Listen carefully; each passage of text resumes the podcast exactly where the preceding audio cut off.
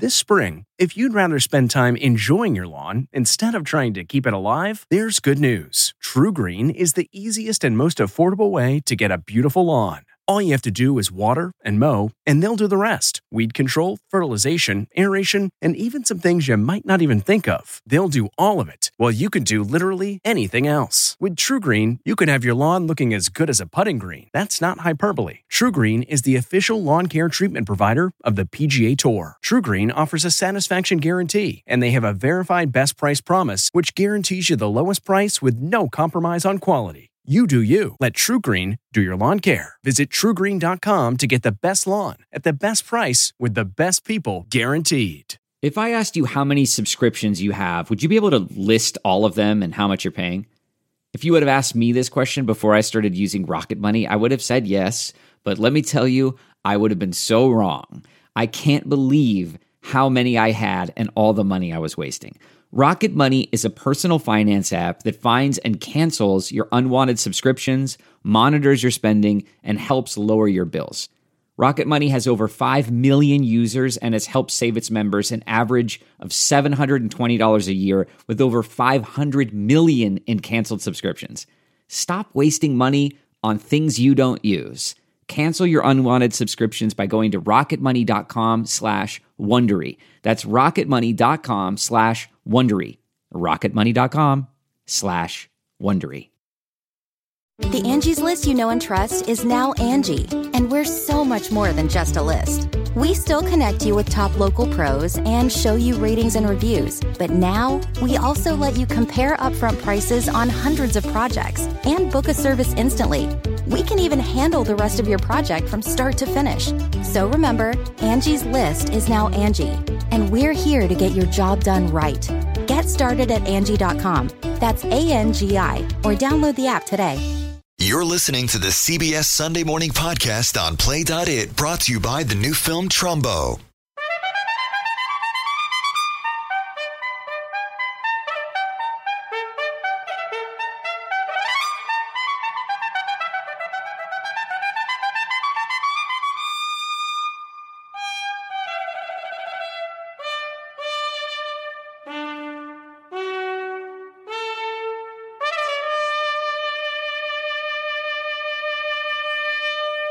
Good morning. I'm Charles Osgood, and this is Sunday Morning. Tis the season for carols and mistletoe and gifts under the tree. It's also the season for the annual Christmas challenge of making small talk at festive get togethers. Let's Talk is our Sunday morning cover story, reported by Barry Peterson. I had so much fun today looking for everything. So what you got? The holiday season means plenty of parties. Cheers. Where making small talk can lead to merriment I'm Tracy Gregory. I'm Joe's wife. or a minefield. Sometimes people at holiday parties will ask questions of the host or hostess. So, uh, did you did you make this or was this store bought? Ouch! Ouch is right. Ahead on Sunday morning, some tips in the fine art of small talk. Techno Claus is the alter ego of our friend David Pogue, and he has a bag full of suggestions for last minute giving. Just days before Christmas and all through the land, a scrambling for last minute gifts is at hand.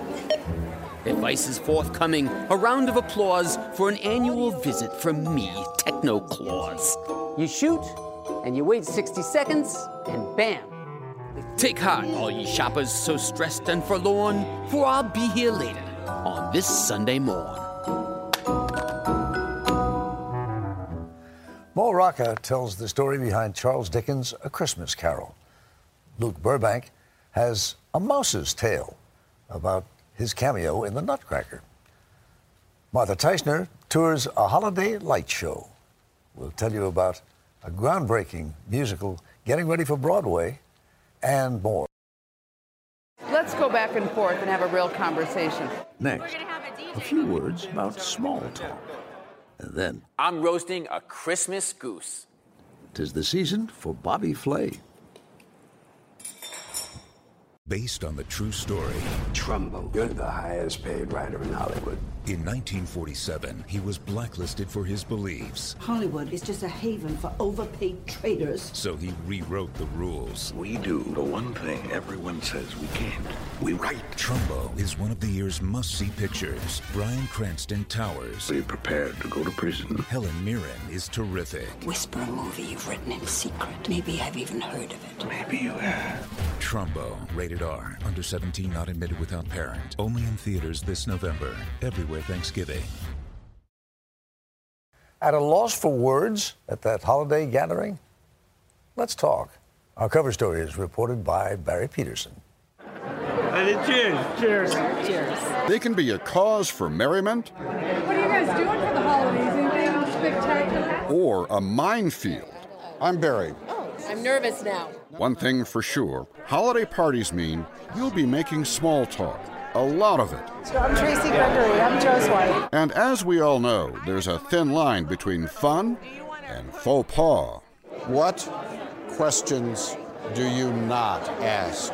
Well, let's start with this. Where's your wife? Why is that a bad question? Well, what if she left him? What if she took all the money, took the house, took the kids? Small talk is a big deal to Deborah Fine. So where's your next trip? Do you know? The once shy child wrote The Fine Art of Small Talk. Her book is full of do's like check the guest roster beforehand to learn names, look for someone standing alone who might be glad to chat, and, like a good Boy Scout, come prepared with questions. Like what?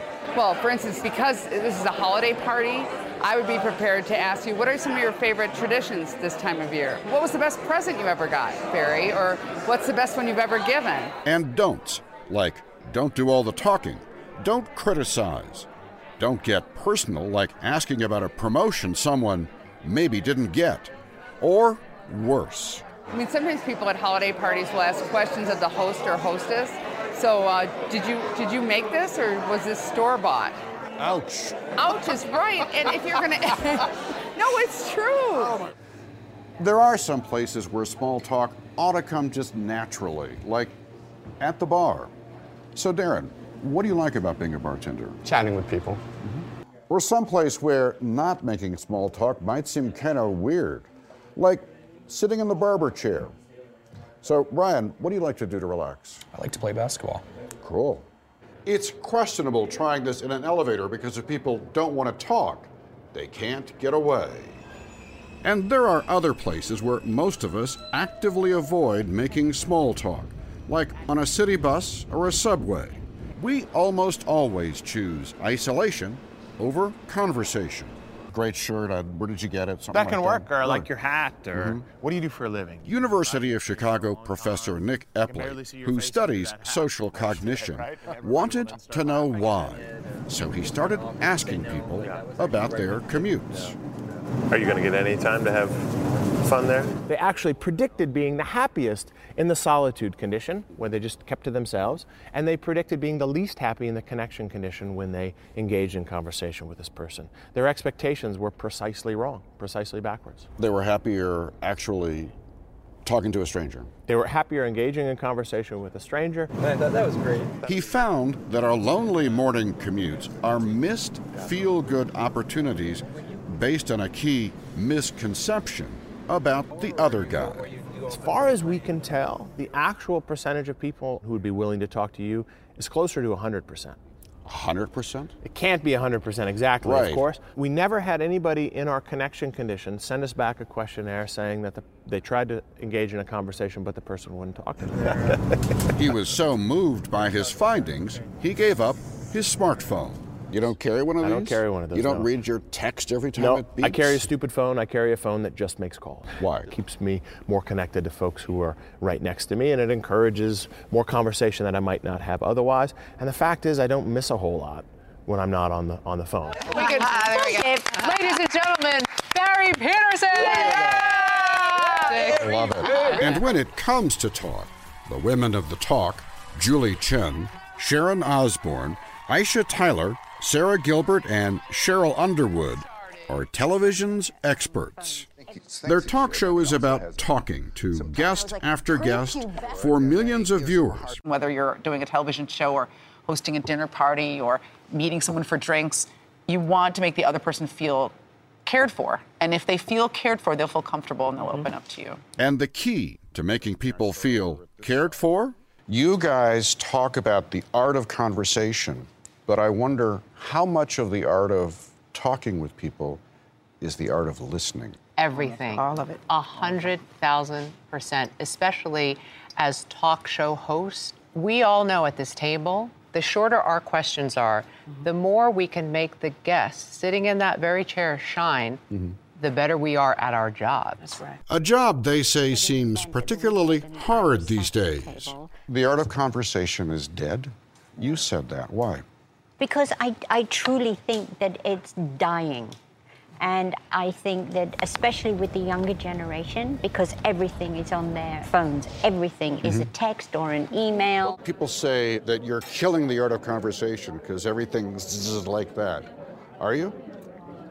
I would say, as a whole, maybe. Just because I have encountered people my age that don't like to talk. So, Riley Dunn and her generation of cadets at the U.S. Air Force Academy are relearning what some fear is fast becoming a lost art. What we've grown up in is email, text, not face to face conversations, and I think it is going to be a struggle for us and generations after us. This formal dinner is actually a class. And along with learning which fork goes with which course, they are given cue cards to help conversations start. What does it say? Um, as the person sitting to your right, where they're from, continue the conversation with others at your table. These are absolutely necessary skills to be leaders. Heather Buckman is the Academy's Director of Social Decorum, who finds the texting generation is surprisingly hungry to talk face to face. They're craving this knowledge because they don't get to practice it on a regular basis in day to day life. And this time of year, We're going to have a DJ, but we're going to have a fashion show. when day to day life can include a holiday party, it's not about the topic, it's all about the approach. Show a true interest. Let's go back and forth and have a real conversation. But it has to be real. And so does your exit. The best strategy? Just be honest. Say, I need to meet a friend, or I need to get some food, or simply, it's been nice talking to you. You don't have to meet everybody. Just get out of the corner for about five minutes of the buffet table and talk to somebody new. This is what Christmas is about conversation and kisses. Woohoo! Mostly kisses. Right, let's go get Jimmy. This is the dining room where Dickens would have hosted various guests over the Christmas period. Next, in search of Ebenezer Scrooge. Based on the true story. Trumbo, you're the highest paid writer in Hollywood. In 1947, he was blacklisted for his beliefs. Hollywood is just a haven for overpaid traders. So he rewrote the rules. We do the one thing everyone says we can't. We write. Trumbo is one of the year's must-see pictures. Bryan Cranston towers. Are you prepared to go to prison? Helen Mirren is terrific. Whisper a movie you've written in secret. Maybe I've even heard of it. Maybe you have. Trumbo, rated R, under 17, not admitted without parent. Only in theaters this November. Everywhere Thanksgiving. This is, of course, the season for classic Christmas tales, which is why so many readers say, What the dickens? Mo Rocca takes us to London. This is the heartland of A Christmas Carol. This is where we start. This is where we have Scrooge's counting house. It's based in the alleyways at the heart of the City of London. If you want to see London through the eyes of Charles Dickens, You could have uh, gangs waiting in the alleyways. tour guide Richard Jones is your man. It's a foggy Christmas Eve, and gas lamps are lighting up. You can imagine the people coming out of doors and they're coughing and they're wheezing and they're rubbing their hands together, stamping their feet, desperate to keep warm. And this is where it all begins. You're So- transporting me right now. and any talk of Dickens in December conjures only one thing a Christmas carol. No Christmas was complete without somebody in the family taking out a copy of A Christmas Carol and reading it to the household. A Christmas Carol, published as a novella in 1843, tells the story of Ebenezer Scrooge, a miserly and miserable old businessman who on Christmas Eve is haunted by three ghosts. You're the spirit. I'm not the man I was. Believe me, I'm not the man I was. Ultimately deciding to mend his ways and spread cheer all around him. Uncle Scrooge! In an ending sweeter than a figgy pudding. But you already knew that. What you may not know is Dickens' personal connection to the story. Had Dickens himself been poor?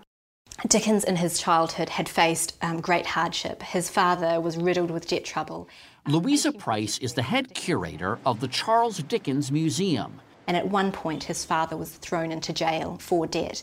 And at that time, as a young boy, only 12 years old, he had to work in a blacking factory to make ends meet and to support his family. Price says those early experiences influenced much of Dickens' work.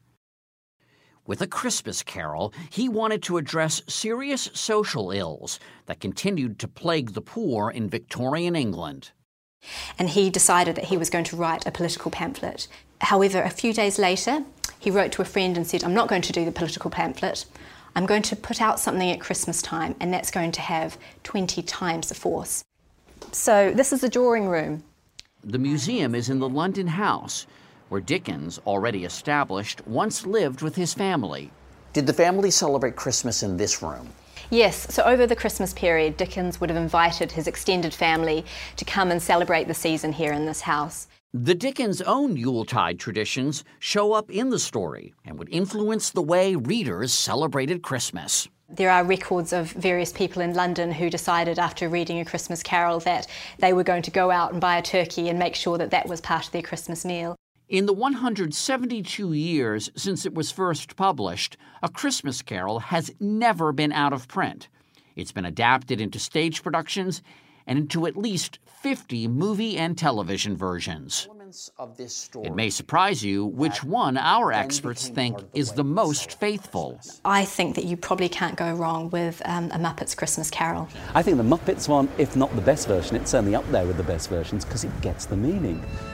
Bless us all who gather here, the loving family I hold dear. Christmas is not about you, it's about other people. And I think the Muppets do get that, and it's such a warm version. I will hold you close in a thankful heart. For many, it seems that the story of A Christmas Carol has become the meaning of Christmas. It has, for, for, for many people, uh, Christmas Carol is an integral part of Christmas and has been since it was written in 1843. The, the interesting thing is, I, I, often refer to it as being the, the second most famous Christmas story ever told. The first being, well, you know. It's almost like a Christmas present in its own right, and it's Dickens' present to the world. God bless us. God bless us, everyone.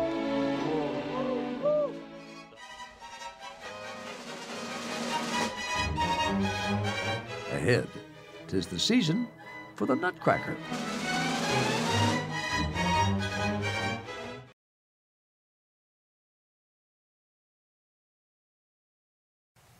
The Nutcracker is our most beloved Christmas ballet, and you never know just who's going to be on stage. Here now, A Mouse's Tale from Luke Burbank. For many of us, the holidays wouldn't be complete without the pirouette of a sugar plum fairy. The Nutcracker is the most popular ballet in America, hands down. And why do you think that is? It's that element of escape and humanity. I think people see themselves in it and they, they're wonderfully entertained. And I think actually in the world today, it's more and more of a rare escape to have an experience like that. Peter Boal is artistic director at Seattle's Pacific Northwest Ballet. People don't want to lose that special moment in their lives and their families' lives. I'd been to countless nutcrackers in Seattle over the years with my family, but this year was different. So, this is obviously a, a, hugely important part of the American ballet scene. Is it something that someone can learn in an afternoon? Well, only a very wise person can do it in an afternoon, so we're banking on that. I was given the role of a mouse for one night and one night only. A role normally played by this guy, real actual dancer Ezra Thompson. Is does this mouse have a specific name? He's number two, or we uh, could call him Cheddar. Take me into Cheddar's world. Like, what is your motivation typically when you're when you're dancing as Mouse Number Two? Uh, mostly uh, to scare Clara and to fight the little toy soldiers. Six, two, three, four, five, six, seven. The ballet company does have something of a tradition of allowing local celebrities minor walk-on roles, but I quickly realized I was out of my league. He's a natural. There you go. Here we go. My goal was simple. Don't ruin this beloved holiday tradition. This was like a rebirthing exercise I did in therapy once. There you go. In fact, the Nutcracker wasn't always so beloved. Its premiere in 1892 in St. Petersburg, Russia, got terrible reviews. Well, I don't think people thought that it had this huge future. People felt that there wasn't enough dance in it, that Tchaikovsky did an adequate score, but that it wasn't a milestone ballet, which is ironic because it is the milestone ballet. It was almost showtime. So, to calm my nerves, gather around. I turned to a group of dancers with um, much more experience than I had. Give me your best mouse. So it's like a lot of whisper. I rehearsed, but I wasn't paying attention. Oh, snap. You're in trouble. Finally, it was time for my big moment. High five, mice people. We got this.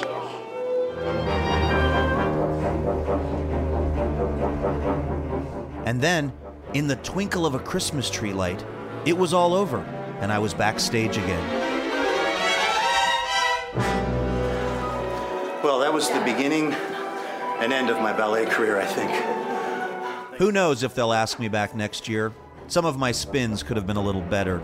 But anyway, isn't the beauty of the holidays the fact that whether you're trimming a tree, wrapping a present, or dressing like a mouse in the Nutcracker, it doesn't have to be perfect to be something special.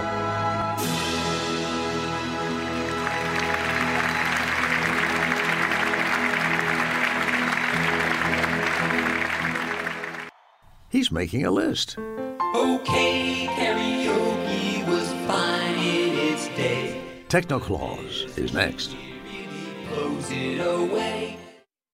Close it away. Welcome to Play It, a new podcast network featuring radio and TV personalities talking business, sports, tech, entertainment, and more. Play it at play.it.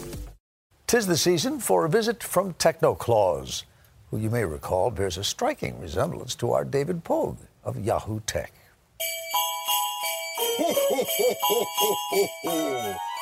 Tis I, Jolly Techno Claus. Yes, I am here. Just barely. Those chimneys get tighter each year. This year, once again, I shall offer advice on buying tech presents or modest in price. These days, the music we love's on our phone. But man cannot dance to weak speakers alone. The audio Chromecast plugs into your clocks or any old speaker or ancient boombox and makes it a wireless high five for your apps. Only 35 bucks. Get a couple perhaps. Your schmancy new smartphone's a magic machine, at least till you drop it and shatter the screen. So wrap up your phone with a crash guard, a band that staves off disaster should your phone crash land. Whenever I do that, my heart skips a beat. But look it, it's fine. Even dropped from 10 feet.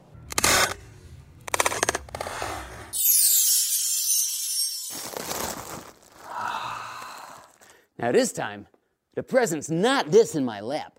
See, I threw you a curve. The gift is the wrap. You get five dozen bags in a package. And hey, reuse them each year. You don't throw them away. You recollect Polaroid cameras, no doubt. You'd point and you'd shoot, and the picture'd come out. Well, look at who's back with the digital cam. You shoot, and you wait 60 seconds, and bam, the pictures are charming. They're stickers as well. And this card saves your pics for your Mac or your Dell. You've heard of a selfie stick? Sort of a fad. It lets your phone capture yourself. Hey, not bad. But this one's got talent. It's long or it's short, and the handle's a tripod for added support.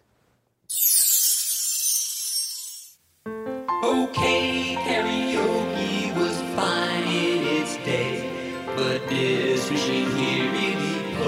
it away. It fixes your pitch and adds harmonies too. Feel free to change settings. It starts right off. On YouTube, you'll find every possible tune. Then cancel your meetings the whole afternoon.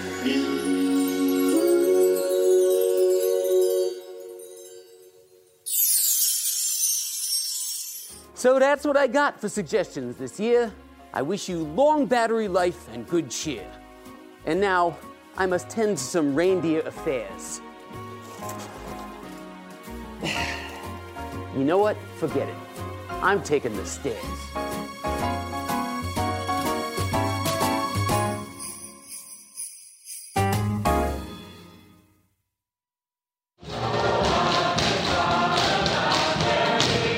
Coming up, we're just wild about Harry.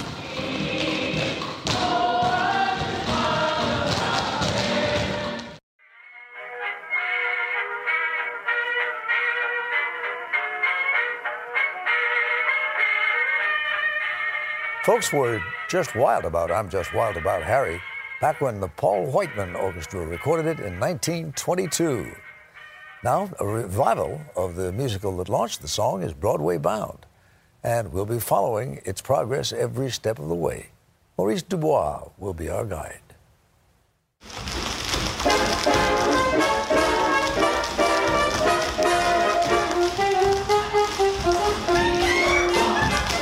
Curtain going up on something new that's something old. Here we come! Here we come! A Broadway show celebrating what it means to make it to the top. We are finally here in the theater on Broadway. For months now, the cast of Shuffle Along has been hard at work, perfecting a show that was the talk of the town nearly a hundred years ago. On stage, a revolution in song and dance was This just new version, opening next year, is a reimagining of one of the earliest hit musical comedies starring, written, and directed by African Americans. Tony Award winning director George C. Wolfe. And then history stepped in and said, thank you, and maybe we'll remember you, and maybe we won't. In fact, history did not remember Shuffle Along, but the legendary Josephine Baker launched her career with the 1921 show, which also featured a young baritone named Paul Robeson. And a score by the team of Eubie Blake and Noble Sissle, including hits like I'm Just Wild About Harry.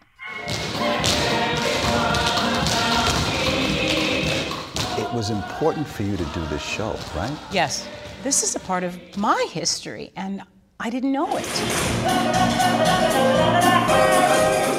That's just one of the reasons six time Tony winner Audra McDonald joined the cast, well before Wolfe had even finished the script. Shuffle Along will be his 18th Broadway show, and he says it doesn't get any easier. Musicals are hateful. Musicals are horrible, horrible things to work on because they're just hard. But Particularly hard because Wolfe is actually telling two stories. I got to fit all those words in that phrase. There's the original plot about a less than honest mayoral election in a place called Jimtown, USA. And Wolfe is also telling the behind the scenes story of the real life actors and writers whose lives changed because of the musical's success. Swing along, children, swing along the lane. In the months of workshops and rehearsals gearing up for Shuffle Along's opening, Wolfe and company have learned what works and what doesn't. Actor Brian Stokes Mitchell. I actually threw some tap shoes on a few months back just to see what would happen. And, and my time was very awful, you know, but it came back after a while. Mitchell won a Tony Award in 2000 for Kiss Me Kate. As did castmate Billy Porter in 2013 for Kinky Boots.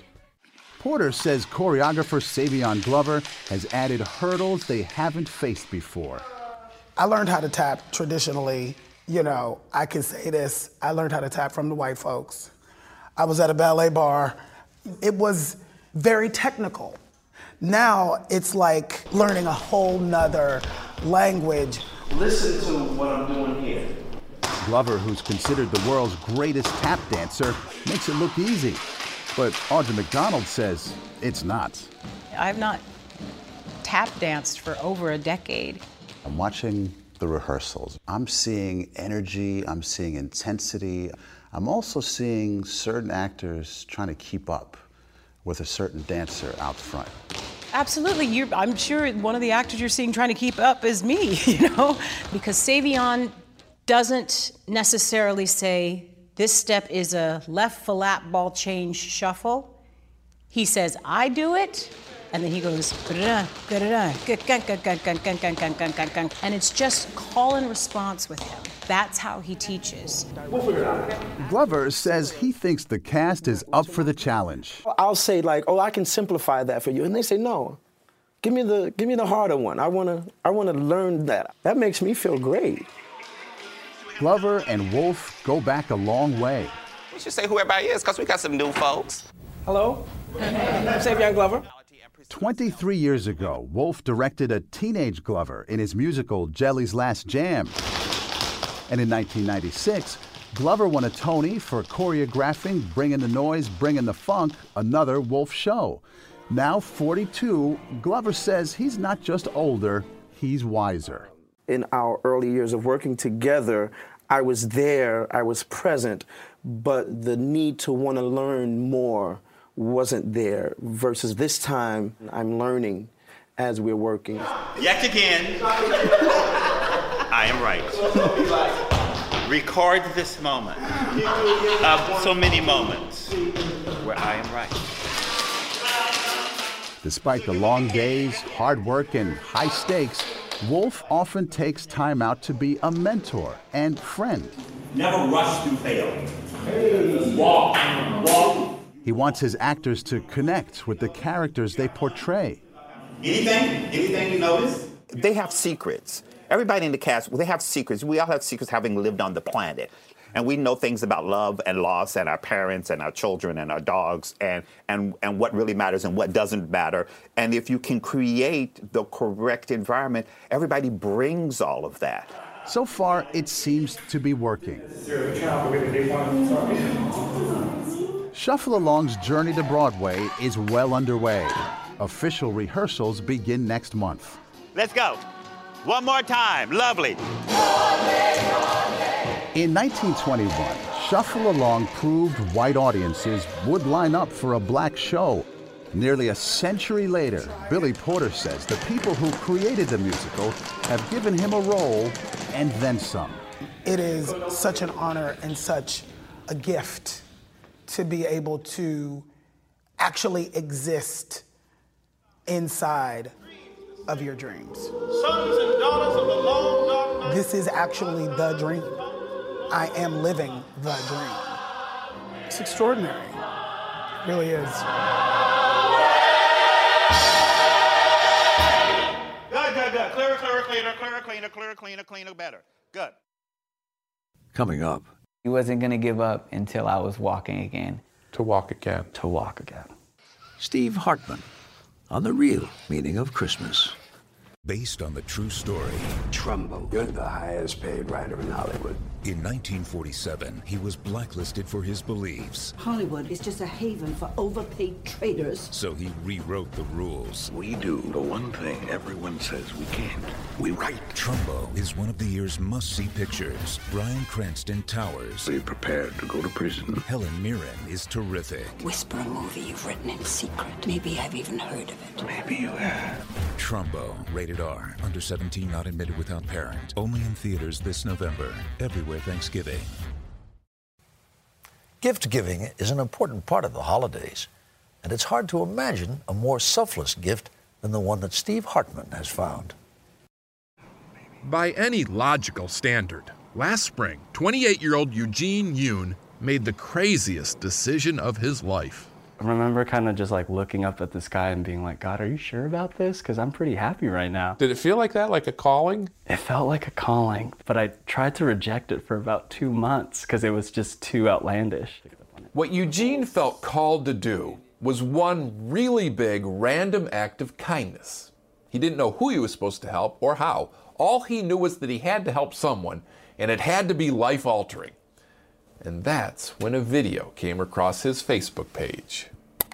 It was a video of a guy he never met named Arthur Renowitzky, a paraplegic in a t shirt with bold letters of bold defiance.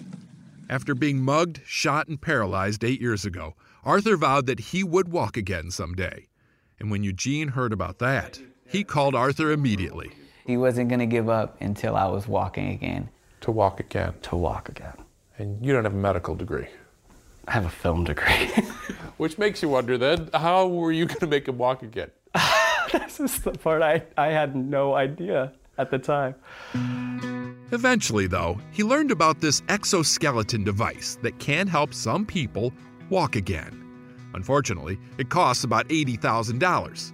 So, to pay for it, Eugene quit his job at a research company in Northern California to hike. Here we go. From the California Mexico border to Canada. Here we going. Along the way, he posted videos of the adventure and asked people to donate on social media. Until roundabout mid Washington state, We did it! when Eugene learned We did it! that he had reached his fundraising goal. You're gonna walk! And again, all this to help a total stranger. Yes! To quit his job, to go into debt from doing this, to help me get back on my feet. You don't meet people like that every day. Eugene Yoon felt called to make a difference in someone's life. But when he heeded that call, he had no idea what a difference he'd make. Until proof rounded the corner. This is the first time Eugene got to see Arthur walk. Oh my God. I'm so happy for you. Thank you, brother. I call him my brother now. We are brothers. I'm just very thankful to have a friend like him. I wouldn't be here, man, if it wasn't for you. Makes you wonder. That little voice Eugene heard, was that ever about helping someone with a hardship? Or was it about helping two someones with a friendship? Ahead, I love when it turns blue. keeping it light.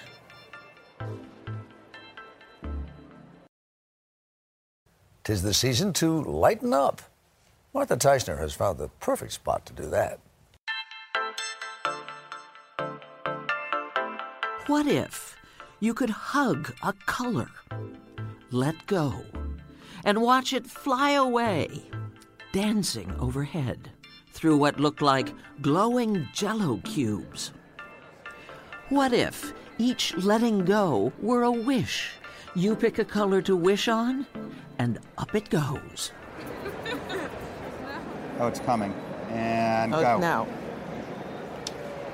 Ah. What if is the question designer David Rockwell asks whenever he undertakes a project, whether it's the JetBlue terminal at New York's JFK Airport or a bunch of hit Broadway shows. And now, a new holiday extravaganza intended to bring joy and light to a lower Manhattan location not so long ago, touched by darkness and sorrow. It's a kind of hopeful, wonderful, optimistic, unexpected chance for people to be amazed. I like the colors. It's like they're happy colors. I love when it turns blue. It's amazing and it's beautiful. And it, I don't know, it's peaceful. I like it. Rockwell's magic lights fill the Winter Garden, a huge vaulted space in a development called Brookfield Place, directly across the street from the new 104 story World Trade Center tower. Its lights twinkling out at last from the place where the Twin Towers stood until 9 11. I was at the gym working out on a treadmill and saw the first plane hit. And I took off running for home, made sure the family was okay. In the rebuilding of downtown New York around the site of the World Trade Center, uh, did you feel a need for light? I suppose I did. He recalled the tribute in light, those two symbolic ghost beams. Rockwell thought about other displays of light he had seen this festival in Thailand, and those candles in paper bags called luminaria, which gave the project its name Luminaries. Seeing how light would create emotion really fascinated me. The intention is that luminaries will return to Brookfield Place annually and become an important permanent addition to New York City's holiday dazzle, a destination where nobody ever says, look, but don't touch. Ready? One, two, you like it? Yeah? Yeah. It went.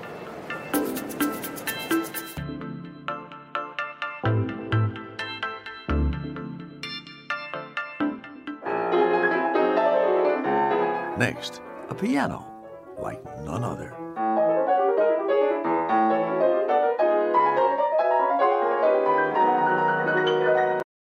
Welcome to Play It, a new podcast network featuring radio and TV personalities talking business, sports, tech, entertainment, and more. Play it at play.it. From Vladimir Horowitz to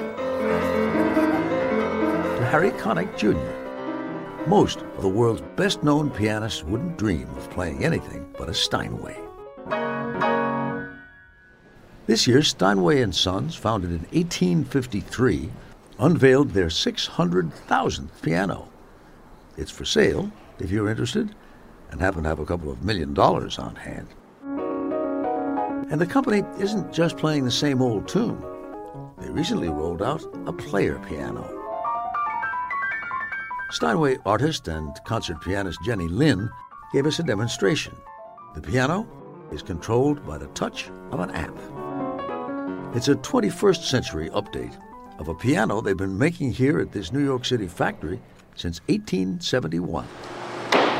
The piano frames are still glued by hand and shaped by original 19th century molds. The instruments are hand carved and hand strung, much as they were when Steinway Sons first opened its doors. A carpenter by trade and self taught piano maker, Heinrich Engelhardt Steinweg moved his family from Germany to New York in 1850. Changing the family name to the more English sounding Steinway, he and his three sons started producing hundreds of pianos. The company hit a high note in 1866 when it opened a European style concert hall in Manhattan, which quickly became a cultural center and a place to showcase Steinway pianos. After winning accolades all over the world for their craftsmanship and engineering, everyone, it seemed, wanted to get his hands on a Steinway. This American made product was among the first to make an impact on the old world elite, and in 1880, Steinway and Sons opened a factory in Hamburg, Germany, which still is operational today. Steinway Hall closed in 1891, only to reopen in a new location in 1925, this time as a showroom and meeting place. It was here that Sergei Rachmaninoff gave Vladimir Horowitz some pointers on how to play his great third concerto. And now, Steinway is heading into the 21st century with a brand new showroom opening this winter, the latest chapter for this storied American instrument. And we'll put this newest Steinway to the test when we come back.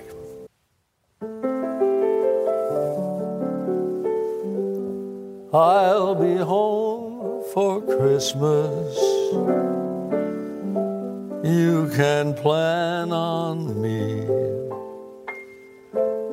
Please have snow and mistletoe and presents on the tree. Christmas Eve will find me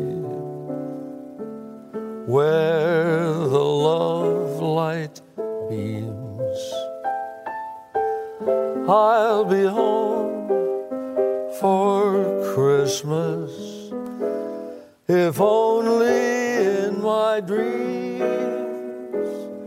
if only in my dreams.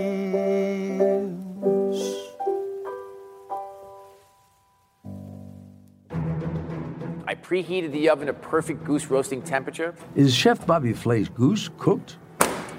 Here's hoping. Find out next.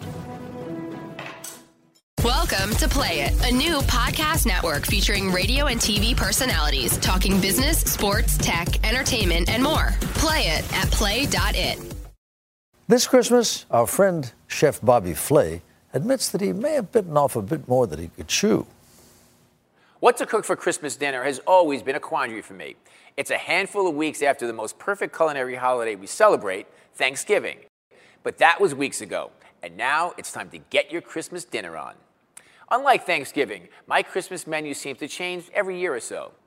There's my dad's favorite, rack of lamb, a perfectly good choice, but my mom thinks lamb is too gamey.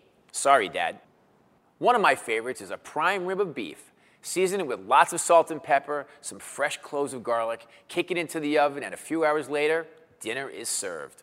But this year, I had an epiphany. I'm going old school. I'm going to fire up a Christmas tradition that I've always passed over. I'm taking inspiration from Charles Dickens. You can go to the baker's now. And get the goose? Yes, Oh, the goose! I'm roasting a Christmas goose. When the idea hit me, it sounded so festive, so retro in the hippest way, so, well, Christmassy. Full disclosure, somehow in my 34 years as a professional cook, I have never attempted it. But how hard could it be? It was time for a test drive. My first attempt was awful. I pricked the skin with a fork, seasoned the goose well with salt and pepper, rubbed it with lemon and garlic, and let it roast on medium high heat in the oven. The result was a glorious amount of rendered goose fat in the bottom of the pan. I mean, it was great for sauteing and frying potatoes, but my goose was as previously advertised fatty and tough. It was an epic fail. So I turned to my mentor, pioneering chef Jonathan Waxman, for his secret. So, Bobby, you just have to get a good goose. That's it. The perfect roast goose became my obsession. I consulted with Martha, Gordon, Wolfgang, and Emeril, on the internet, of course, to see if their recipes could help. Still, my results were, let's just say, not great. Not one for giving up, I called for one last goose. I preheated the oven to perfect goose roasting temperature, 375, perforated the skin with the utmost precision, seasoned the bird with a slew of flavorful aromatics, and rested it on a roasting rack, ready for action. Here's hoping. A couple of hours later, the bird was on the table. I began to carve it. The aroma was amazing. I felt the Tom Brady like touchdown celebration was a moment away. I called over my most trusted and honest confidants to taste and exclaim a goose victory. Each took a forkful of the luscious meat and golden skin, and with the timing of Olympic synchronized swimmers, they simultaneously walked away with their heads held low and their jaws working harder than the pistons in a car. Game over. There was only one thing left to do. Turkey, anyone? Merry Christmas.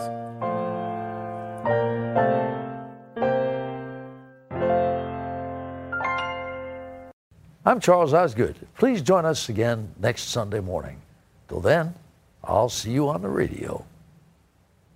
If you like CBS Sunday Morning with Jane Pauley, you can listen early and ad-free right now by joining Wondery Plus in the Wondery app or on Apple Podcasts. Prime members can listen ad-free on Amazon Music. Before you go, tell us about yourself by filling out a short survey at wondery.com/survey.